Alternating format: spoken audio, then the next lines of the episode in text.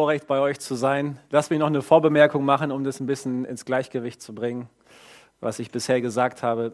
Also, ich bin nicht einfach nach Achim gekommen und habe da wie der Berserker alles rumverändert. Ne? Was ich euch jetzt innerhalb von 40 Minuten so präsentiere, ist natürlich irgendwie die Essenz von, von ganz vielen Dingen, von ganz vielen Gesprächen, die auch im Vorfeld gelaufen sind und so. Und mein Appell ist nicht, also haut einfach rein und, und überfahrt die Menschen, überhaupt nicht, das ist nicht mein Appell. Ähm, ich will nur deutlich machen, wir als Leiter müssen das Mandat der Veränderung auch beanspruchen. Das ist sehr wichtig. Ähm, ich begleite bei uns als Ausbildungsreferent in der Region auch junge Vikare, ähm, Menschen, die von Berührer kommen und dann in Gemeindekontexte hineingeführt werden, wo sie das Mandat der Veränderung überhaupt nicht haben. Und wenn du das Mandat der Veränderung nicht hast, dann, dann arbeitest du gegen Windmühlen. Und das ist, das ist ganz schwierig. Also du kommst eigentlich, du kommst nicht voran, wenn du als Leiter zwar verändern willst, aber die Menschen um dich herum dir dieses Mandat und diese Autorität gar nicht zugestehen. Ähm, und dann brennen junge Leute aus. Dann brennen junge Leute aus. Das ist mir sehr bewusst so. Ne? Und ich habe den Schritt nach Achim auch nur deshalb gemacht, weil wir im Vorfeld in den Gesprächen uns darauf verständigt haben, dass das Mandat etwas zu verändern bei mir liegt. Und äh, ich leide selber darunter, wenn ich andere Leiter sehe, wie sie in ihrem Kontext sich quasi gegen ihre Leute durchsetzen müssen, um was voranzubringen. Das ist eine ganz ungesunde Konstellation. Und das habe ich mir nicht zugetraut. Also ich wäre nicht in einen Kontext reingegangen, wo mein Weg vorgezeichnet ist und ich weiß, ich brauche hier 20 Jahre, um die alte Holzkanzel zu verabschieden oder sowas. Das hätte ich nicht gemacht. Ne? Und äh, ich wollte das Mandat bekommen, zu verändern. Und das Mandat habe ich beansprucht und auch deutlich gemacht, wir machen ernst. Wir wollen wirklich vorangehen. So, ne? Und das ist einfach nur wichtig zur Einordnung des Ganzen. Ähm, ich möchte jetzt ähm, von, von drei Stufen der Veränderung sprechen. Ähm, das ist nämlich wichtig zu verstehen, dass, dass unterschiedliche Veränderungen auch unterschiedlich schwierig sind und dass sich Veränderungen auch mit der Zeit äh, entwickeln und, und steigern muss. Also drei Stufen, ich weiß gar nicht, ob man das hinten lesen wird, aber auch das werde ich euch zuschicken. Drei Stufen. Ähm, da ist quasi die erste Stufe oder Veränderungen erster Ordnung, die können wir so nennen, das sind so dekorative Veränderungen. Okay? Das sind so Deko-Veränderungen. Was meine ich mit Deko? Mit Deko meine ich alles, was man quasi mit den Augen sofort wahrnimmt und sieht. Deko-Veränderung. Ähm, ruft mal rein, woran ihr so denkt, wenn ihr an dekorative Veränderungen denkt. Fällt, ja, also Bühne ist das ganz, ganz Klassische. Ne? Unsere Gottesdienste sind sehr bühnenorientiert und das, was der Mensch sieht, das erreicht sein Herz. Also die Augen des Menschen sind sein Fenster zu seiner Seele und zu seinem Geist. Ne? Du weißt es selber, du, du guckst gerne Dinge an, die du ästhetisch und schön findest. Das ist uns eigentlich, ist uns das auch bewusst, aber auch dort wieder kriegen wir das im Geistlichen oftmals vercheckt. Kriegen es dann nicht hin. Der Klassiker ist, ich habe zu Hause irgendwie noch äh, ein altes Sofa stehen. Ich wollte eigentlich schon den Sperrmüll anrufen, aber ich glaube, unsere Kids Church könnte dieses Ding noch gebrauchen. Dann würde ich als Pastor sagen, ruft bitte den Sperrmüll an. Ne? Und für unsere Kids Church kaufen wir ein neues, vernünftiges Sofa. Ne? Warum muss dieser Müll bei dir zu Hause noch gut genug fürs Reich Gottes sein? Nee, lass uns doch im Reich Gottes die Sachen auch schön machen. Und dazu gehört auch die Bühne. Also das, was der Mensch anguckt, erreicht sein Herz. Ja, und wenn er nach vorne schaut und es ist aufgeräumt, er ist nicht abgelenkt, weil überall irgendwelche Dinge rumliegen, sondern er hat einen Fokus, dann kann er sich konzentrieren und schon kann die Botschaft, die auch gepredigt wird, ganz anders das Herz erreichen. Ja, und da dürfen wir clever sein. Und für Deko-Veränderungen brauchst du noch kein hohes Vertrauenskonto. Diese Deko-Veränderungen, die kannst du einfach nur vornehmen, weil du da bist. Na, also ich gehe jetzt mal von mir aus. Einfach weil ich nach Achim gekommen bin, durfte ich diese Deko-Veränderung vornehmen. Irgendwie, ja, da gibt es einen neuen Pastor, alles klar, dann soll der mal anfangen, so ein bisschen das Klavier zu verrücken und, und, und. Das ist alles schon okay. Woran denkt ihr noch, wenn ihr an Deko-Veränderungen denkt? Ich denke noch an Gesprächsthemen vor und nach dem Gottesdienst zwischen den einzelnen Gemeindegliedern. Ja.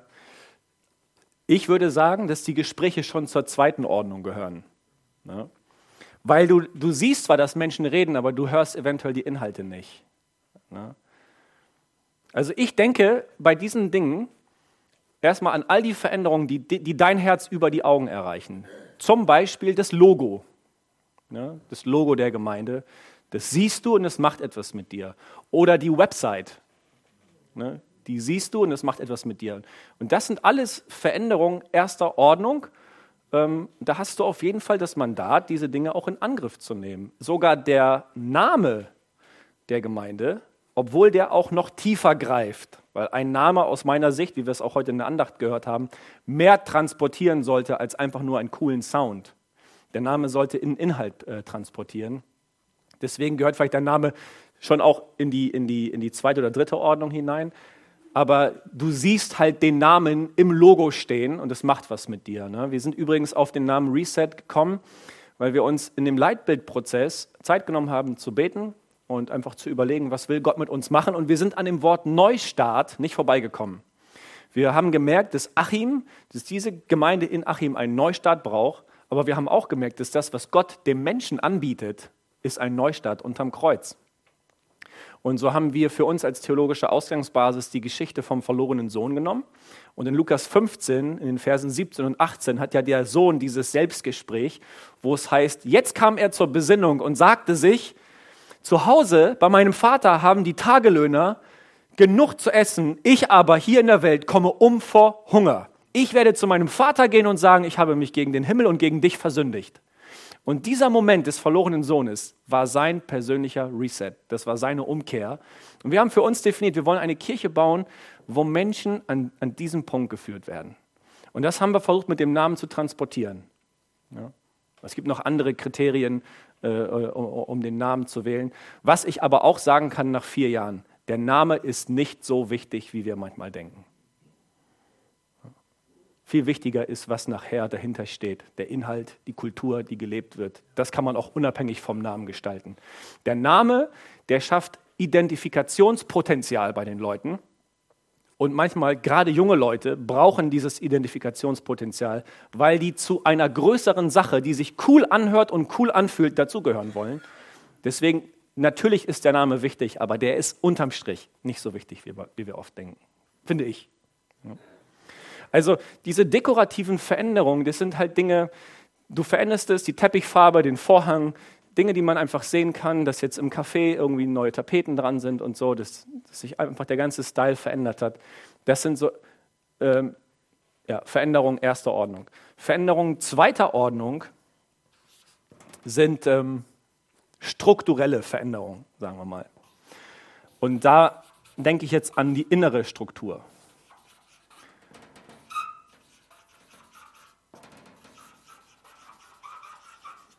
Strukturveränderung.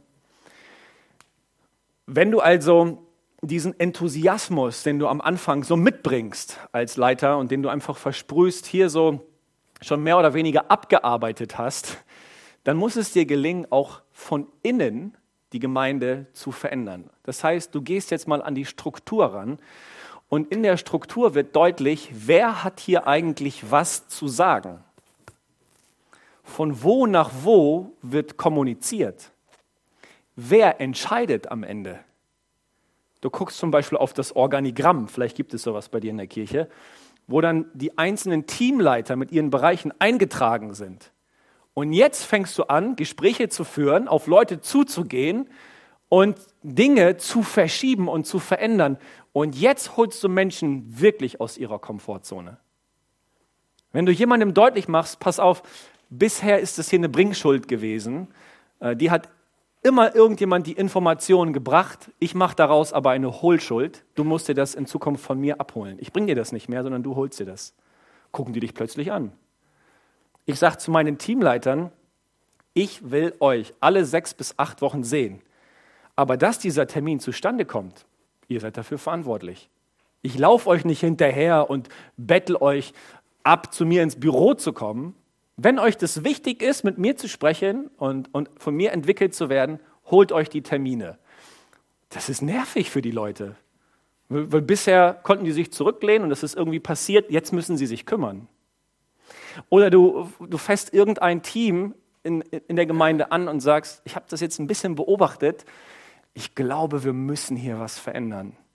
Dann fängst du an, den Leiter zu konfrontieren und das tut einfach weh, weil du ihm einen Spiegel vorhältst und du bist jetzt wirklich derjenige, der auf den Schlips tritt und sagt, du bist hier wahrscheinlich nicht die richtige Person für den Job. Und dann setz mal einen Leiter ab und setz einen anderen wieder neu ein. Und dann merkst du, dass diese Deko-Veränderung, die sind Peanuts, das ist nix. Plötzlich veränderst du die innere Struktur und du holst Menschen richtig aus ihrer Bequemlichkeit raus. Und ich habe mit diesen Strukturveränderungen ungefähr nach ein oder anderthalb Jahren angefangen. Und ähm, da habe ich gemerkt, dass sich dieser Enthusiasmus vom Anfang, der hat sich schon lange abgearbeitet, der war schon lange verflogen. Ne? Ich habe auch das Gefühl, so wie wir heute unsere Gottesdienste feiern, das ist die absolute Normalität. So, diese Bilder, die ich euch gezeigt habe, die hat kaum noch einer vor Augen. Das ist schon ganz, ganz weit weg dass wir da so viel verändert haben, das ist vielen Leuten gar nicht mehr bewusst. Du gewöhnst dich ja an alles. Aber versuch mal, die inneren Strukturen zu verändern und zu sagen, ah, wir, hier gibt es jetzt übrigens ein neues Gremium, wir haben jetzt ein Büroteam und, und die klären gewisse Fragen. Das machst du nicht mehr, lieber Ältester. Das durftest du bisher alles machen. Nee, das lagern wir jetzt aus.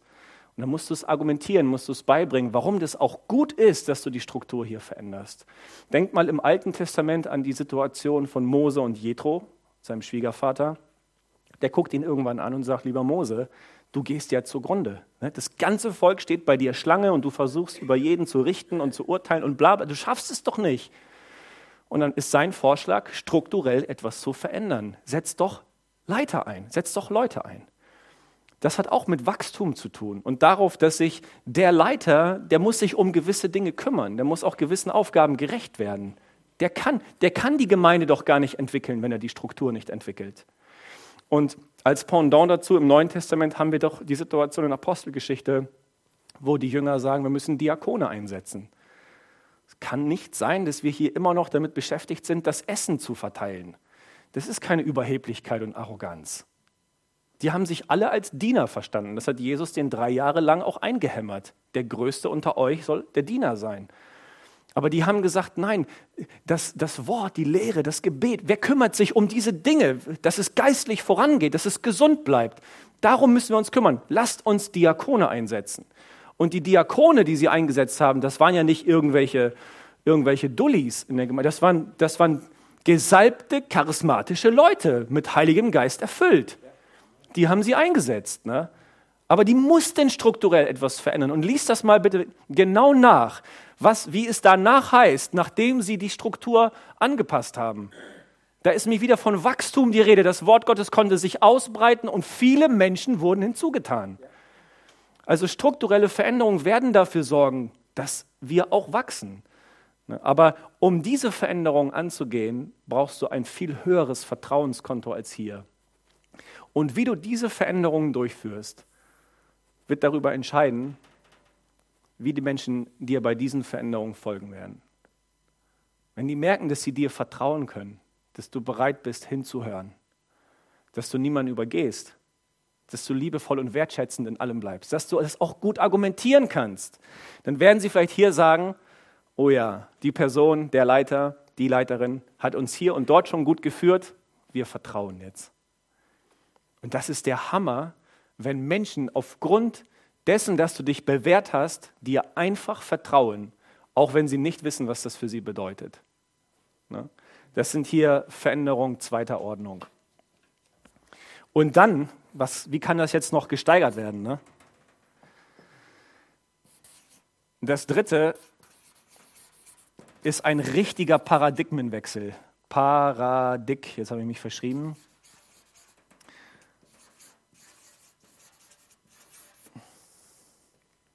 Also hier veränderst du das Denken in deiner Gemeinde.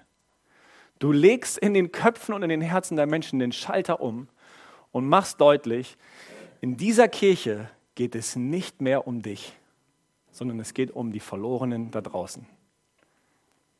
Und wenn du durch diese Stufen gut geführt hast, dann kann dir das gelingen. Aber, aber dafür zu sorgen, dass, dass, ein Gott, dass das ein Gemeindemitglied, sage ich jetzt mal, jemand, der sich der Gemeinde zugehörig fühlt, Sonntag für Sonntag kommt, dass der am Sonntag nicht mehr die Haltung eines Gastes, sondern eines Gastgebers hat. Das ist dieser Paradigmenwechsel. Da kommen deine Leute, mit denen du jahrelang unterwegs bist, am Sonntag in die Gemeinde und deren Fokus ist nicht, ich lasse mich hier heute bedienen, sondern ich will heute dienen. Deren Fokus ist, wo sind hier neue Menschen? Wo kann ich Gespräche führen? Wo kann ich neue Leute zu Jesus hinführen? Da wollen Menschen mit anpacken, weil sie im Herzen und im Kopf verstanden haben, Gemeinde, da geht es ja gar nicht um mich. Das haben die hier auch schon lange gelernt, dass deren Geschmäcker und Vorlieben gar nicht so entscheidend sind. Und plötzlich fangen die an, mit dir gemeinsam missional zu leben. Nicht mehr ich gehe zur Kirche, ich bin Kirche. Wenn wir dieses Denken hineingepflanzt bekommen, dann haben wir richtig viel bewirkt. Als ich dann äh, Hannover verlassen habe und nach Achim gegangen bin, hat der Johannes Justus, unser Präses, mir gesagt, du wirst sieben Jahre brauchen, um die Gemeinde in den Veränderungsprozess zu führen, der hier mündet, sagt man irgendwie so in der Gemeindeentwicklung. Ich dachte, das ist sieben Jahre, ach komm, ich schnack doch nicht. Gib mir drei Jahre und dann wird das. Jetzt bin ich im fünften Jahr dort. Also ich habe das hier noch nicht hinbekommen. Da sind wir immer noch dran. Vieles auch, auch aus, auf der ersten und zweiten Ebene funktioniert auch noch nicht gut. Boah, habe ich, hab ich mir hier Feinde gemacht. Ich habe mir hier Feinde gemacht. Da Leute abgesetzt. Und ganz ehrlich, ich bin nicht gut im Konfrontieren. Ich bin da richtig schlecht drin. Wenn ihr mich fragt, was ich in den letzten vier Jahren falsch gemacht habe, ich habe zu selten für Klarheit gesorgt. Ein Leiter sorgt für Klarheit. Das ist eine der wichtigsten Aufgaben des Leiters, dass er für Klarheit sorgt. Ich habe Menschen in Unklarheit geführt. Ich habe einfach vorausgesetzt, ich denke das ja, also wird er das auch so denken. Kennt ihr das, so unausgesprochene Erwartungen? startest mit einem Team, startest mit einem Projekt, hast nie wirklich definiert und kommuniziert, was du möchtest. Und am Ende wunderst du dich, dass das Ziel, was auch nie kommuniziert wurde, auch nicht erreicht wurde. Ich habe zu oft Menschen in Unklarheit geführt, weil es mir unangenehm war, Menschen zu konfrontieren. Und ich habe das jetzt erst über die letzten, weiß nicht, Monate oder ein, zwei Jahre verstanden, dass Konfrontation bedeutet gar nicht Streit. Ganz im Gegenteil, wenn du nicht konfrontierst, das wird im Streit enden. Du musst konfrontieren. Ich bin diesem Begriff letztes Jahr so ein bisschen auf den Grund gegangen, weil mich das echt beschäftigt hat. Und äh, dieses Konfrontare, das kommt irgendwie aus dem Lateinischen oder so. Und das meint eigentlich so viel wie benachbart sein. Also dort, wo Nachbarsgrenzen aufeinanderstoßen, das ist eine Konfrontation. Das hat irgendwie zu mir gesprochen, weil ich äh, auch vor rund anderthalb Jahren in eine neue Nachbarschaft hineingezogen bin. Und wie gehst du mit den Nachbarn um, die mit ihrem Grundstück direkt an dein Grundstück grenzen? Da kann, da kann, manches richtig im Streit enden. Ist der Nachbar ist irgendwie 30 Zentimeter höher mit seinem Grundstück und dann kannst du darüber diskutieren und kannst vor Gericht gehen, wer jetzt dazu irgendwie beauftragt und befugt ist, hier die, die Randsteine zu setzen und wer muss eigentlich den Zaun machen und, und, und. Habe ich schon alles Mögliche erlebt. Ich, ich bin Gott dankbar, dass ich gute Nachbarn habe und ich komme mit denen gut zurecht. Ne? Also dort, wo einfach Menschen aufeinanderstoßen, das ist eine Konfrontation. Ne? Aber dann einen positiven Zugang zu dem Thema Konfrontation zu finden. Ich habe mir wirklich überlegt, wie kann ich wertschätzend konfrontieren? Und ein Schlüssel für mich ist es, ich äh, stelle Fragen. Okay. Also ich, ich komme nicht mit Ansagen, sondern ich stelle Fragen. Du sag mal, ist dir, ist dir nicht auch aufgefallen, dass du heute schon zum dritten Mal bei unserem Teammeeting 15 Minuten zu spät gekommen bist? Woran liegt das denn? Das ist was anderes, als zu sagen, ich habe das jetzt dreimal gesehen, dass du, dass du 15 Minuten zu spät kommst, noch ein viertes Mal und dann ist aus. Nein, komm ins Gespräch mit den Leuten Und plötzlich sagt dir dein Gegenüber, ja, weißt du was, ich wollte, ich wollte gerade losfahren. Da ist meine Tochter von der Treppe gestürzt, hat sich den Kopf aufgeschlagen. Ich habe es gerade noch hinbekommen, sie ein bisschen zu versorgen und deswegen bin ich zu spät gekommen. Und dann sagst du als Leiter, ach so, danke, dass du da bist, auch wenn du dich verspätet hast. Jetzt verstehe ich. Also beim Konfrontieren Fragen stellen, den Leuten so ein bisschen auf die Sprünge helfen, Dinge auch selber zu durchdenken. Super wichtig. Diese drei Stufen, die müssen wir beachten, weil wir können nicht sofort damit anfangen. Wir können durch unsere Verkündigung schon in diese Richtung predigen. Ne? Das sollten wir auch machen. Durch die Verkündigung deutlich machen, worum es am, am, am unterm Strich geht. Äh, aber wir können nicht hier schon komplett reinschlagen und den Leuten sagen, pass mal auf, ey, du musst mal langsam lernen, hier geht es nicht um dich. So, ne? Mach mal den Platz hier frei, den du seit zehn Jahren besetzt. Nein. Vertrauenskonto aufbauen und dann merken, dass wir durch Change hindurchführen können. Okay, ist das klar geworden? Ja. Okay, wenn ihr äh, auch Fragen zu dem Punkt habt, wie gesagt, schreibt euch das auf. Jetzt möchte ich ähm, hoffentlich auch sehr, sehr praktisch sprechen und über die zwei großen Blöcke im Veränderungsprozess sprechen. Und zwar ist der erste Block Veränderung vorbereiten und der zweite wird sein Veränderung durchführen. Zu jedem Punkt habe ich mal vier Schritte aufgeschrieben. So, ups. Ich schreibe einfach auf dieser Seite weiter. Veränderung durchführen. Beziehungsweise vorbereiten. So.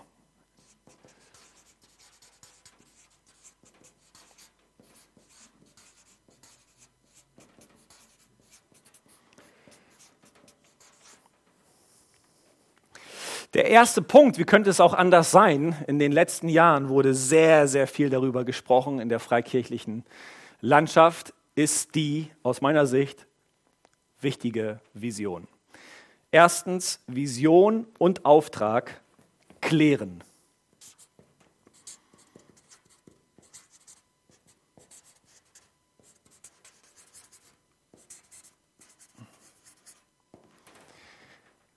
Irgendwo müssen wir ja ansetzen. Und wenn wir nicht bei dem ansetzen, wozu Jesus uns berufen und beauftragt hat, dann machen wir irgendwas falsch. Der Missionsauftrag, der sich in Matthäus 28 am Ende entfaltet, den müssen wir studieren, den müssen wir verstehen und den müssen wir in die Gemeinde hinein kommunizieren. Das heißt, im besten Falle baust du Leute um dich herum auf, die verstehen, dass es einen Ansatz gibt und das ist Jesus mit dem, was sein Herz bewegt. Na, also äh, Adi ist damit eingestiegen, Lukas 19, ich habe es nochmal betont, 1 Timotheus 2, Jesus will, Gott will, dass Menschen gerettet werden. Und da müssen wir anfangen. Und wenn du schon als Leiter den Auftrag Jesu nicht in einfachen Worten formulieren kannst, ja, wer soll das dann machen aus deiner Kirche? Du musst das können. Du musst auch anfangen, den Auftrag in eine spezifische Vision hineinzutransportieren und zu formulieren. Wenn ich jetzt auf dich zukomme und sage, sag mir doch das Bild von der Zukunft, das dich begeistert, erzähl mir doch kurz davon. Könntest du das in kurzen Absätzen beschreiben? Was bewegt dich? Wo siehst du die Gemeinde in der Zukunft? Wenn du das schon nicht benennen kannst, es wird ganz, ganz schwierig, Menschen mitzunehmen auf diese Reise. Wir müssen uns also Gedanken darüber machen, wie können wir Vision kommunizieren. Ganz kurz, äh, der Unterschied äh, zwischen Auftrag und Vision ist für mich, dass der Auftrag für jede Gemeinde gilt. Der, ist, der steht fest. Einfach weil du Gemeinde bist, gilt dieser Auftrag für dich. Den hat Jesus gesprochen. Vision ist aber für mich, wie du diesen Auftrag ganz spezifisch für deinen Ort mit deinen Leuten umsetzen möchtest. Und da kommt es nämlich darauf an, in welchem Kontext stehst du. Bist du zum Beispiel in einem sozial schwachen Kontext mit vielleicht einer hohen Kriminalitätsrate untergebracht als Gemeinde, dann wirst du ganz anders deine Vision formulieren, als wenn du irgendwo auf dem Dorf in der bürgerlichen Mitte lebst. Also das ist für mich der Unterschied. Also Vision ist schon ein bisschen spezifischer, weil du eben deinen Kontext beachtest. Der Auftrag ist für mich das, was Jesus gesagt hat, nämlich, dass wir zu Jünger machen sollen. Leiter ohne Vision leben mit Konsequenzen. Leiter mit Vision leben mit Entscheidungen.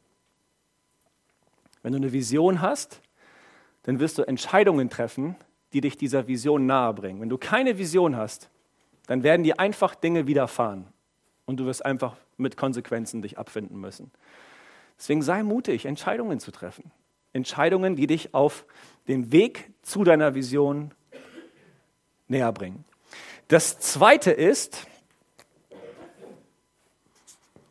eine Situationsanalyse durchführen.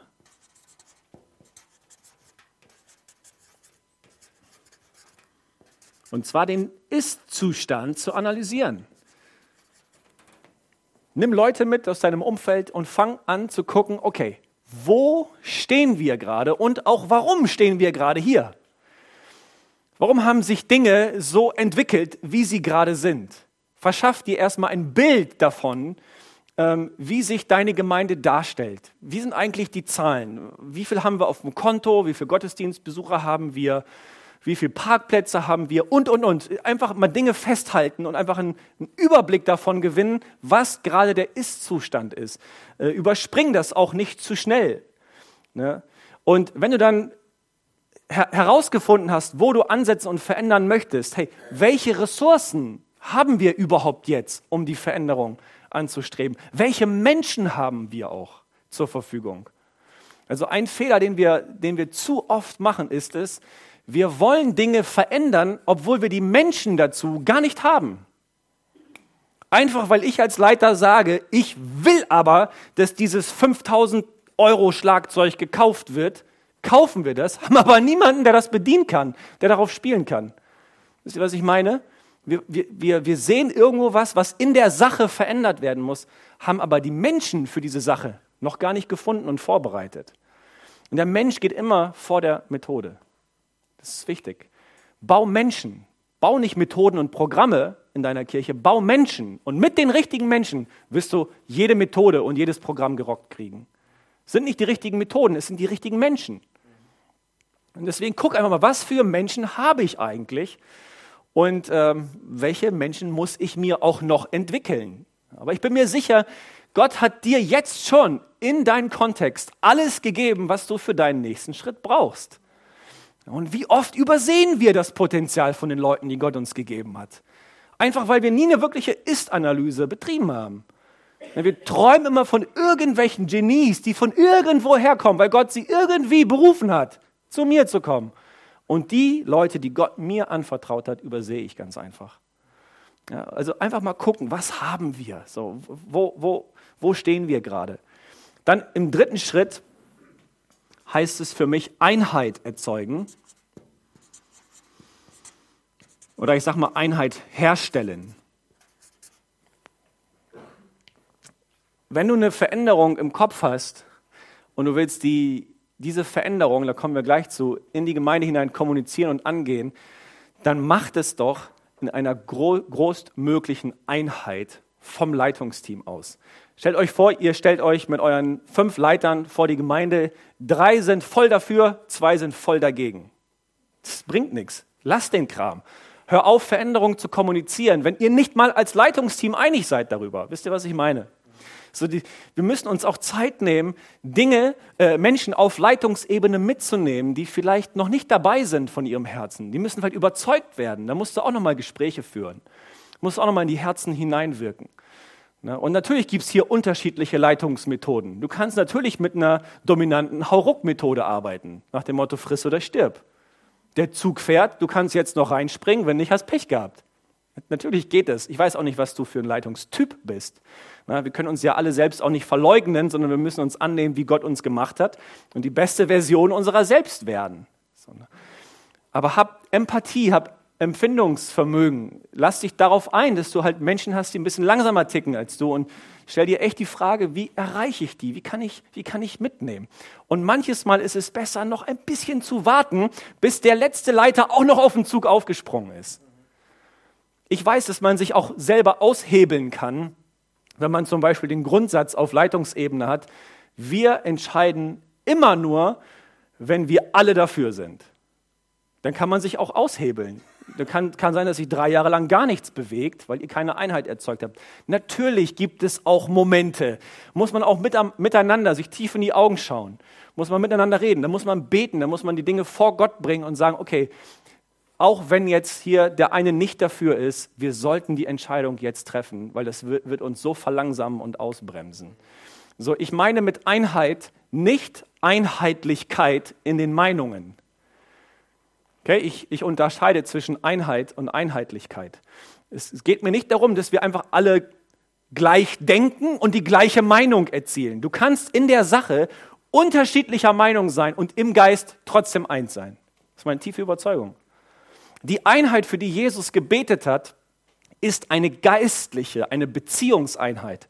Er sagt nämlich, meine Jünger sollen so eins sein, wie du, Vater, mit mir eins bist. Und Jesus ist mit dem Vater eins aufgrund einer geistlichen Beziehungseinheit. Und das, ich habe das ganz oft erlebt, dass wir auf Leitungsebene in der Sache unterschiedlicher Meinung waren und es trotzdem hingekriegt haben, mit einer geistlichen Einheit aus dem Gespräch rauszugehen. Das ist ein Riesenthema. Ne? Also ich, ich setze nur ein paar Spitzen und das ist natürlich auch vieles einfach zum Weiterdenken und zum Weiterdiskutieren innerhalb deines Teams. Aber je, je stärker du Einheit erzeugst, desto überzeugender kannst du vor deine Gemeinde treten und sagen, come on, diesen Weg wollen wir gehen. Wir haben gemeinsam gerungen, wir haben gemeinsam gebetet und das ist das, was wir empfangen haben. Und viertens,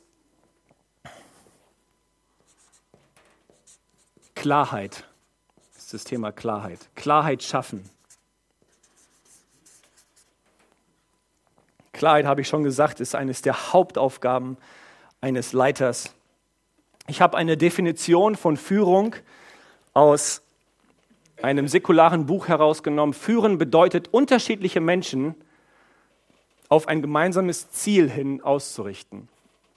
Wir haben das immer mit Individuen zu tun. Menschen sind unterschiedlich und sie ticken auch anders, sie empfinden auch anders, sie kommunizieren auch anders.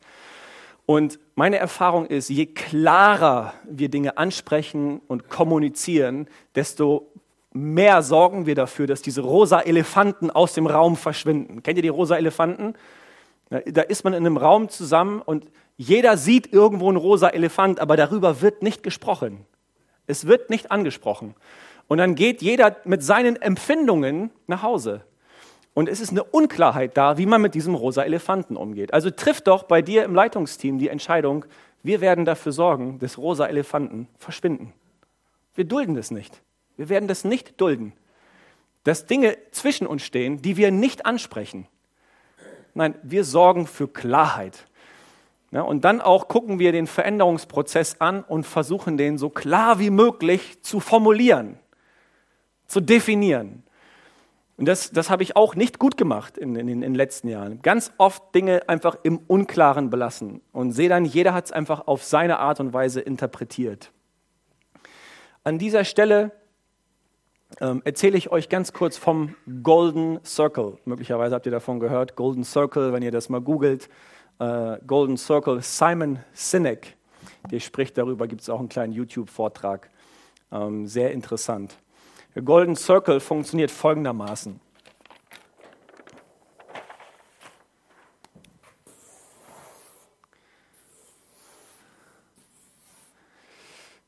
Wir haben die Frage nach dem Was, nach dem Wie und nach dem Warum. Und oftmals denken wir, wir schaffen Klarheit, indem wir unseren Leuten das Was erklären und das was vor den Latz knallen. Also, was ist jetzt die Veränderung? Wir haben ab sofort eine Videoarbeit und eine Fotoarbeit. Hatten wir bisher nicht. Und dann sagst du den Leuten einfach, was jetzt passiert. Wir werden jetzt Equipment kaufen. Wir werden jetzt irgendwie drei junge Leute ausbilden, die mit Kameras umgehen können. Und dann werden wir jeden Sonntag Fotos und Videos machen. Und dann rekrutieren wir nochmal zwei Leute, die stellen dann die Fotos bei Facebook und Insta hoch. Dann hast du das Was irgendwie deutlich gemacht. Du hast sogar auch schon ein bisschen über das Wie geredet. Ja? Man könnte dann im zweiten Step nochmal ein bisschen darüber sprechen, okay, wie kommen wir denn jetzt an das richtige Equipment? Ja, wir werden jetzt mal ein bisschen rumgoogeln, dann werden wir Kameras miteinander vergleichen und dann entscheidet irgendjemand sich irgendwie für die Kamera, die so und so viel Geld kosten darf. Aber wenn du das Warum nie berührt hast, dann hast du keine Klarheit geschaffen. Du hast eine Ansage gemacht und du hast schon so ein bisschen was von der Strategie verraten, aber du hast nicht das Herz der Leute mitgenommen. Du hast nicht über die Motivation gesprochen. Der Simon Sinek sagt, großmögliche Klarheit erzielst du dann, wenn du mit dem Warum beginnst, wenn du da beginnst. Wenn du sagst, Leute, wir haben so die Idee, dass tolle Fotos und Videos uns dienen könnten. Und wisst ihr auch warum? So, und dann entfaltest du das mal. Und plötzlich merkt derjenige, der dann am Sonntag tolle Fotos machen soll, warum er das machen soll. Und das motiviert. Die Leute sind dann motiviert, wenn das Warum für sie geklärt ist. Dann kommen sie morgens aus dem Quark, wenn der Wecker klingelt. Oh Mann, ich muss zwei Stunden vor dem Gottesdienst schon da sein. Wenn das Warum klar ist, dann ist es für die Leute kein Problem, aus dem Bett zu kommen. Wenn die einfach nur eine Ansage gehört haben, was sie machen sollen, dann überlegen die sich das ein paar Mal. Dann drehen die sich nochmal um und bleiben liegen. So, und deswegen fang mit dem Warum an, für dann in das Was und in das Wie. Hat das irgendwie Sinn gemacht, was ich gesagt habe? Ja. ja. Sehr gut.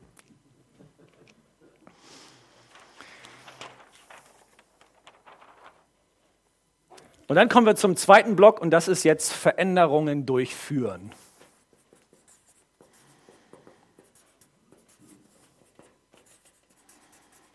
Findet ihr nicht auch, dass ich eine ganz tolle Schrift habe?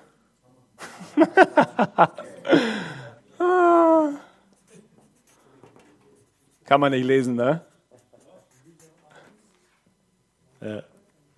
Ehrlich gesagt ist so ein Flipchart auch immer nur so ein rhetorisches Stilmittel oder so ein Stilmittel einfach, um ein bisschen Abwechslung auf der Bühne. Ja, siehst du, hinzubekommen. Ach, hier habe ich den Stift. Veränderungen durchführen. Also wenn die Veränderung gut vorbereitet ist und es gäbe sicherlich an diesem Punkt noch viel, viel mehr zu sagen, vielleicht können wir hier und da noch in der Fragerunde eintauchen, dann ist es wichtig, transparent zu kommunizieren. Eine transparente Kommunikation.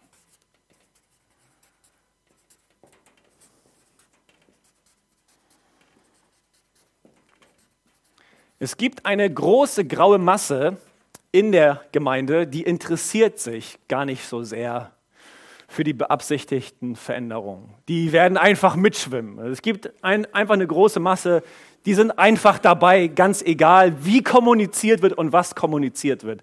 Aber es gibt zwei Menschengruppen, die achten sehr, sehr genau auf das, was und wie kommuniziert wird. Die erste Menschengruppe, das sind ganz, ganz skeptische Leute. Die sitzen in deiner Mitgliederversammlung mit der Vereinssatzung und mit der Gemeindeordnung in der Hand. Und die warten ab, dass sie irgendeinen Fehler entdecken. Und dann kommt ihre Zeit. Dann melden die sich, dann stellen die ihre Fragen, dann werfen die irgendwas vor. Die legen einen großen Wert auf eine transparente Kommunikation. Wenn du nicht transparent kommunizierst, dann wirst du diese Gruppe nicht erreichen. Und dann gibt es noch eine zweite Gruppe, die sehr, sehr hohen Wert drauf legt. Und das sind richtig gute Leute, die mit ihrem ganzen Herzen am Start sein wollen. Weil die interessieren sich nämlich dafür, was die Gemeinde macht. Und wenn du die richtig guten Leute mitnehmen willst auf deine Reise, du musst transparent kommunizieren. Du wirst gute Leute auf Dauer verlieren, wenn die nicht wissen, was passiert hier. Deswegen, du brauchst eine Strategie. Wie kommunizieren wir? Über welche Kanäle? Schreibe ich einfach eine WhatsApp in irgendeinen so Church-Verteiler rein? Schreibe ich eine E-Mail in irgendeinen E-Mail-Verteiler, wo sowieso 50 Prozent irgendwie im Spam-Ordner landen und die nächsten 50 Prozent nicht beachtet werden, weil es niemanden interessiert, dass der Pastor eine E-Mail schreibt? Wie kommuniziere ich jetzt? Berufe ich eine Gemeindeversammlung ein oder versuche ich das Ganze ein bisschen leidenschaftlicher zu formulieren und mache zum Beispiel einen Herzschlagabend oder eine Team Night? Kennt ihr nicht aus euren Gemeinden? Doch, doch. Also die, die Frage ist, was für ein Setting kreiere ich jetzt, um die veränderte, um die beabsichtigte Veränderung zu kommunizieren? Und auch wer kommuniziert? Delegierst du die ganz großen Veränderungen an irgendjemanden, der mal so ein bisschen was erzählt? Oder sagst du, nein, das hier ist so wichtig, wir wollen das Grundstück kaufen und ich als Pastor stelle mich vor meine Gemeinde? Das, das sind Dinge, die müssen wir uns fragen und auch beantworten. In der Kommunikation kann sehr, sehr viel schiefgehen. Gerade wenn du auf Leitungsebene Leute hast, die eigentlich im Hintergrund mit ihren Großverwandtschaften am Mittagstisch schon alles zerreden. Kennt ihr nicht, aber das ist bei mir manchmal der Fall. Du hast Leute im Leitungsteam, du besprichst Dinge, die sind eigentlich noch zu heiß für die Gemeinde, aber du weißt ganz genau, nach drei, vier Tagen wissen das eigentlich alle. Ja, und, und, wie geht man dann damit um? Ne? Also wie kommuniziert man? Und bei der Kommunikation habe ich persönlich gelernt, ich muss immer dafür sorgen, dass ich die Hoheit der Kommunikation besitze.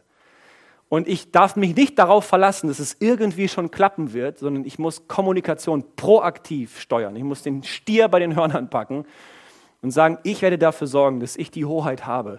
Und lieber gehst du zu früh mit einer Information raus, als zu spät und die Menschen haben schon von anderen Stellen von der beabsichtigten Veränderung gehört.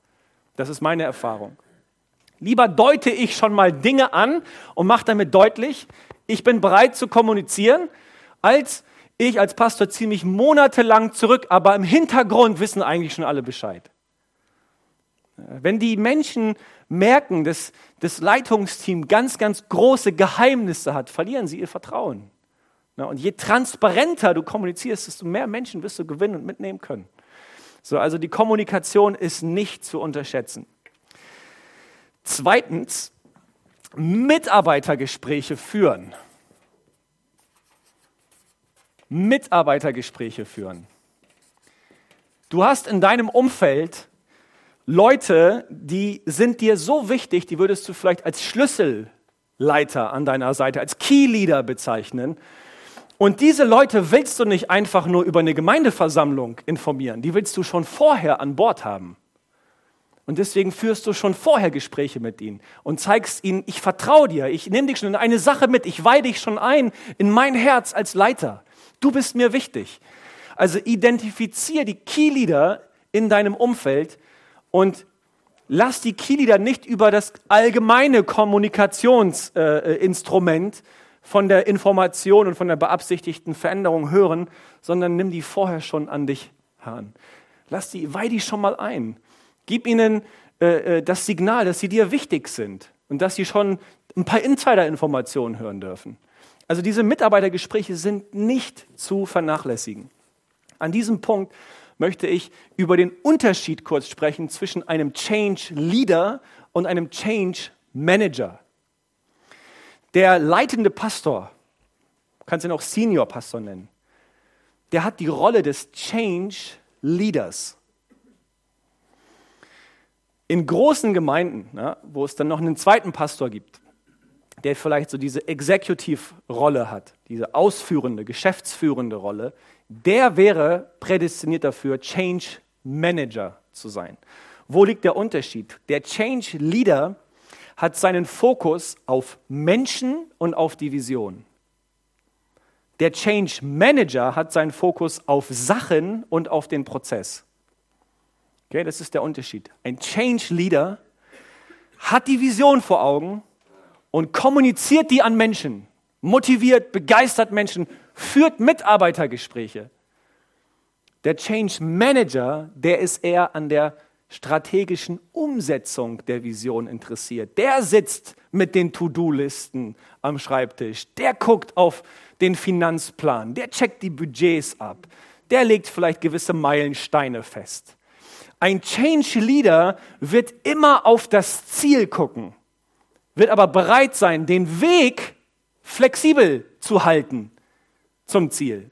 Das Ziel ist ihm wichtig. Der Change Manager, der wird eher auf den Weg gucken.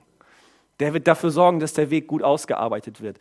Und ich habe schon manche Konstellationen entdeckt bei uns im Bund, wo du halt Senior Pastor und Executive Pastor nebeneinander im Doppelpack siehst. Und das ist ein so starker Gewinn, wenn zwei unterschiedliche Typen sich mit ihren Gaben gegenseitig ergänzen. Das ist der Hammer. Ich selber bin noch in einer kleinen Gemeinde, wie viele von euch wahrscheinlich auch. Und dort, wo du es gerade so hinbekommst, angestellt zu sein und einigermaßen akzeptabel bezahlt zu werden, vereinst du wahrscheinlich in deiner Person beide Rollen. Du bist sowohl der Change Leader und weil du niemanden hast, bist du auch der Change Manager. Und das ist echt nicht einfach. Es ist echt nicht, das äh, merke ich. Ich will auf der einen Seite mir große Visionen von Gott schenken lassen und vor die Gemeinde treten und kommunizieren.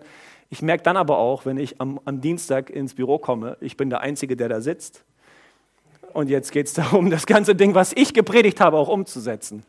Und plötzlich fange ich an, Gespräche zu führen und, und Strategien zu entwickeln und äh, Budgetplanungen zu machen und so weiter. Und das ist auch strukturell bei uns im freikirchlichen Kontext in Deutschland ein riesengroßes Problem. Riesengroßes Problem. Ich habe nichts gegen kleine Gemeinden, überhaupt nicht. Aber der Segen großer Gemeinden ist, dass natürlich dort hast du Ressourcen, Kapazitäten, Menschen freizusetzen und die auch in Ergänzung im Team zusammenarbeiten zu lassen. Und das ist ein Riesensegen. Das ist ein Riesensegen. Das heißt auch, dass du als Leiter feststellen musst, wie bist du eigentlich beschaffen? Wo hast du auch blinde Flecken? Ja, wo hast du Stärken, aber wo hast du auch Schwächen? Und dass du dich in deinen Schwächen echt ergänzen lässt. Ne? Dass du da echt Ergänzung suchst und sagst, okay, wenn meine Rolle ist, hier einen Change-Prozess visionär zu verkündigen, wenn ich, wenn ich da ins Gebet gehen muss, wenn ich da auch theologisch arbeiten muss, ich brauche Leute, die gute Strategien entwickeln. Dann hol dir Leute an die Seite. Also ich habe ich hab eiskalt meine Schwächen offengelegt bekommen in den letzten Jahren. Und ich weiß ganz genau, wo ich Menschen an meiner Seite brauche. Und wenn ich das nicht habe, wenn ich keine Menschen in meiner Umgebung habe, wo ich meine Impulse weiterleiten kann, ne, ich bin auch so initiativ und habe Ideen, aber wenn ich niemanden habe, der meine Impulse aufnimmt und meine Ideen umsetzt, kann ich nicht funktionieren. Bin verloren. Keine Chance. Matthias lacht, einige von euch auch, deswegen wisst ihr, wovon ich spreche. Und wir brauchen Ergänzung. Also das ist ein wichtiger Unterschied zwischen Change Leader und Change Manager. Der nächste Punkt lautet, keine Angst vor Konflikten. Angst ist immer ein schlechter Berater. Kennt ihr die Geschichte von Josua und Kaleb? Die beiden Kundschafter, die mit dabei waren, das verheißene Land Kanaan zu erkunden. Und dann treten sie zurück vor Mose und vor das Volk und berichten, was sie so im verheißenen Land erlebt haben. Und dann gibt es zehn Kundschafter, zehn Kundschafter, die sagen, keine Chance, uneinnehmbar, kriegen wir nicht hin, da wohnen Riesen und so weiter, wir werden da untergehen.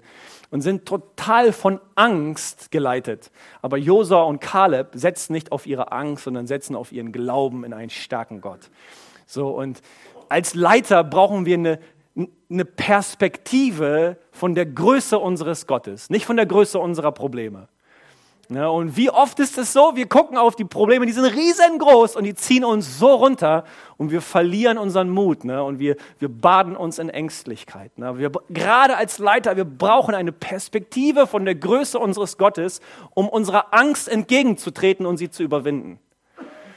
Du hast nur deshalb Angst, weil du eigentlich mutig bist. Wenn du gar nicht mutig wärst, dann hättest du wahrscheinlich auch keine Ahnung von Angst. Aber weil du eigentlich was bewegen willst, wirst du mit Angst konfrontiert. Und dann schau ihr in die Augen und überwinde sie mit der Größe deines Gottes. So lass dich nicht von Angst leiten. Hab keine Angst davor, Konfliktgespräche zu führen. Boah, das habe ich auch gemerkt. Wenn ich Konflikte nicht rechtzeitig angehe, die wabern im Hintergrund und verpesten mir die ganze Atmosphäre. Wie oft habe ich schon gesagt, Mann, warum packe ich das hier so spät an? Hätte ich das doch nur früher angepackt. Eine Sache muss ich euch erzählen, vielleicht kann man die aus der Ausnahme, äh, von der Aufnahme rausschneiden. Und der letzte Punkt, bevor wir dann ins Gespräch gehen. Ich glaube, ich bin auch schon viel zu lange eigentlich am Sabbeln. Ne? Ja, ist, ist alles gut?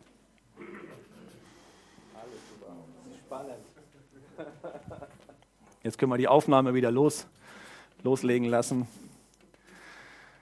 Baue bei jeder Gelegenheit Vertrauen auf. Baue Vertrauen auf. Vertrauen ist die wichtigste Währung im Change-Prozess. Ohne Vertrauen gibt es keine gelingende Zusammenarbeit. Hast du eine Idee, wie man Vertrauen schaffen kann? Ruf doch gerne mal rein. Wie schaffst du Vertrauen zu deinen Mitleitern und Mitarbeitern? Was ist mit Verbindlichkeit gemeint? Ja, ja, okay. Also Richtung Zuverlässigkeit. Ja, genau. Und zwar, ich verstehe das so in erster Linie, dass man selber als Leiter verbindlich und zuverlässig vorlebt. Ne? Genau, dass man es nicht nur einfordert, sondern dass man selber mit dem, was man sagt, vertrauenswürdig ist. Mein Ja ist ein Ja, mein Nein ist ein Nein. Wenn ich etwas zugesagt habe, können sich meine Leute darauf verlassen. Wenn ich sage, das Meeting heute Abend ist um 19 Uhr, dann bin ich der Erste, der da ist. Ich sorge dafür, dass es auch wirklich um 19 Uhr losgeht. Also nach Matthäus 7, Vers 12, behandelt eure Mitmenschen ebenso, wie ihr selbst von ihnen behandelt werden wollt. Ja. Genau. Also da steckt auch der Gedanke des Vorbilds, des Vorbildseins drin. Ne? Also wir, wir schaffen Vertrauen auch durch unser Vorbild. Ja, noch ein Gedanken? Ja. Ja. Authentisch sein, ehrlich sein. Gemeinschaft haben mit den Mitleidern, ja. Ja. Ja. Ja. Ja, ja. Lass Menschen in deine Nähe. Lad sie doch mal zu dir nach Hause ein. Ich, ich weiß, es ist, es ist echt ein Spagat als Leiter, die Church anzuführen und dann auch mit Leuten aus der Church befreundet zu sein. Und du willst dein Haus gar nicht für alle öffnen. Du brauchst ja auch einen Rückzugsort. Und das soll auch nicht selbstverständlich werden, dass alle da rein und raus marschieren können, wie sie wollen. Aber dort, wo du bereit bist, mal mit Leuten irgendwie Champions League zu gucken oder zu kochen oder einen gemütlichen Weinabend zu verbringen, da wirst du nahbar für die Leute. Da sehen sie, wie du mit deinen Kindern umgehst, wie du mit deinem Ehepartner umgehst. Das schafft Vertrauen. Was habe ich irgendwas von Becks gehört? Ja, okay. Machen wir Whisky draus. also, äh, ich habe mit, hab mit jemandem gesprochen, äh, der für mich echt ein Vorbild ist. Und äh, ein Leiter, habe hab, hab ihn gefragt, wie funktioniert das bei dir? Wie motivierst du auch Mitarbeiter? Und er sagte zu mir, es gibt halt grundsätzlich zwei Prinzipien. Erfolg durch Nähe oder Nähe durch Erfolg. Also du kannst dir einen Erfolg von Menschen erhoffen, indem du ihnen Nähe schenkst. Du kannst aber auch nach dem Prinzip legen, leben, dort wo ich bereits Erfolg sehe, schenke ich Nähe. Es geht beides. So, ne? Dass du dir aber im Klaren wirst, was wende ich wo an? Und ich glaube, beides hat seinen Platz. Ne? Ich habe auch gemerkt, und ihr als Leiter werdet das nachempfinden können, oftmals investiere ich mich in Menschen und schenke denen meine Nähe, die wollen sie gar nicht haben. ich sehe in deren Leben und mehr Potenzial, als sie selber sehen. Und ich will was für die, was sie gar nicht wollen. Und dann fange ich an, mit denen Prozesse zu gehen und in deren Leben prophetisch hineinzusprechen, für die Menschen zu beten, sie an mich heranzulassen. Das interessiert die unterm Strich eigentlich nicht. Ne? Also man sagt ja ein bisschen ketzerisch, nicht einmal Gott kann ein parkendes Auto lenken. Du als Leiter wirst jemanden, der so unbeweglich ist, du wirst ihn nicht formen können. Das ist ein ganz wichtiges Kriterium. Investier dich dort in Menschen, wo sie bereits in Bewegung sind. Na, wenn du siehst, da ist jemand geistlich interessiert, da will jemand nach vorne gehen, da schenkt deine Nähe. Ja, es ist gar nicht so einfach, da mal den Spagat hinzubekommen. Noch, noch Ideen vielleicht? Ja. Ja. Menschen ernst nehmen, wenn vielleicht äh, innerhalb einer Gemeindeversammlung oder so mal eine Rückfrage gestellt wird und du die nicht sofort beantworten kannst, dann sicher zu, wir werden das recherchieren und du kriegst deine Antwort. Und diese Person muss auch wirklich eine Antwort bekommen. Wenn, du, wenn du den Leuten zeigst, dass du sie in ihren Fragen und Zweifeln nicht ernst nimmst, wirst du sie verlieren. Also hier noch ein paar Punkte. Wie schaffe ich Vertrauen? Ähm, Einige Punkte wurden schon genannt. Ich würdige kleine Erfolge und spreche öffentlich Lob aus. Wenn irgendwo was gut gelaufen ist, weil irgendjemand hat genau das gemacht, was wir als Church machen wollen und wofür wir stehen wollen, dann würdige ich das und dann lobe ich diesen Menschen. Nahezu vor jeder Predigt versuche ich irgendjemanden hervorzuheben und zu sagen, das hast du diese Woche richtig klasse gemacht. So, ne? Mitarbeiter zu würdigen, auch öffentlich Wertschätzung auszusprechen. Oder aber niemals öffentlich bloßstellen. Also auch das Gegenteil ist wahr. Niemals öffentlich Menschen kritisieren, sondern immer das persönliche Gespräch suchen. Nicht so sehr von ich reden, sondern immer von wir. Ne? Und wenn etwas schief gelaufen ist, dann kannst du von ich reden. Wenn etwas gut gelaufen ist, dann musst du von wir reden. Niederlage, Niederlagen nimmst du auf deine Kappe, Erfolge verteilst du an das Team. Verweis niemals als Leiter auf deine Autorität. Ich bin aber hier in der führenden Rolle. Sobald du das gesagt hast, bist du schon nicht mehr in der führenden Rolle. Da hast du dich lächerlich gemacht. Wenn du darauf pochen musst, dass du hier der Pastor bist, das ist die schwächste Form von Führung. Da baust du gerade kein Vertrauen auf. Also es gibt unterschiedliche Punkte, auch Vertrauen aufzubauen. Aber ich glaube, das ist ein guter Punkt, um mal Richtung Mittagessen zu gehen. Ne? Und äh, falls ihr noch Fragen habt, so, dann bewahrt ihr euch gut auf und dann sind wir ja gleich in der Fragerunde. Vielen Dank für eure Aufmerksamkeit.